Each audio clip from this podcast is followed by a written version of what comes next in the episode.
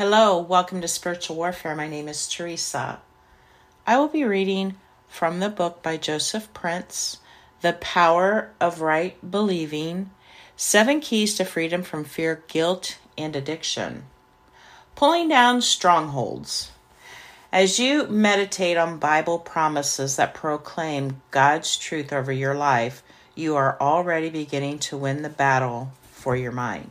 It's not a coincidence that Jesus was crucified on Golgotha, which actually means place of a skull. You can find that in Matthew 27 33. Your breakthrough has to begin in your mind first. The Word of God tells us, For though we walk in the flesh, we do not war accordingly to the flesh.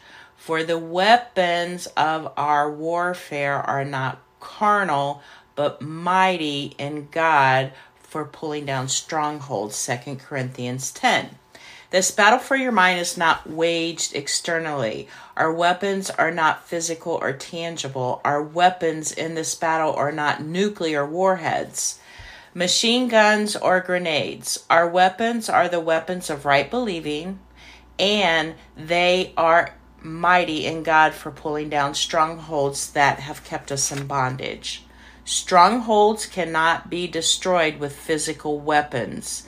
They can only be utterly torn down by rightly believing in the truth of God's Word.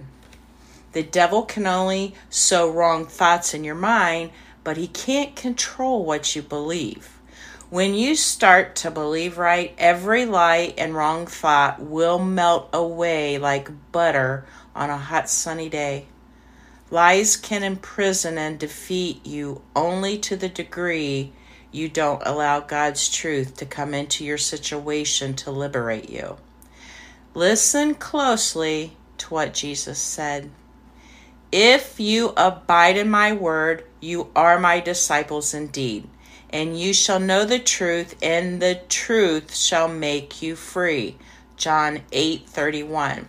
What this means is that whatever stronghold you are trapped in today, truth from Jesus will set you free. Strongholds are wrong thoughts and lies that have been perpetrated in your mind over weeks, months, even years. These entrenched wrong beliefs cause you to live in bondage to addiction and in a state of fear, guilt, anxiety, or chronic depression.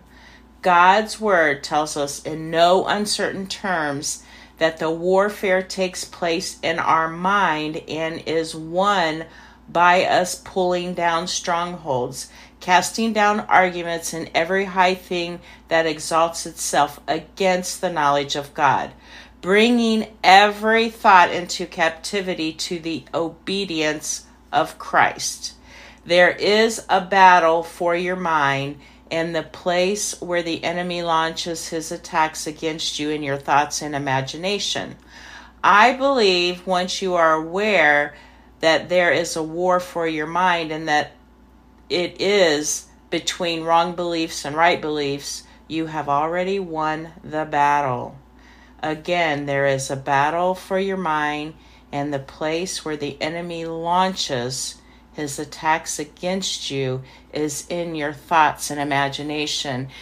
And sometimes we get off track and we think about these wrong thoughts, and sometimes it may be hard for you to get on track if it's a, a really strong hold in your life. So, what I do is I just start to say Jesus and just Jesus, Jesus, Jesus. That name, all bad energy, anything around you that is bad, wrong thoughts, or anything will flee because it can't stay in the presence of the Almighty God.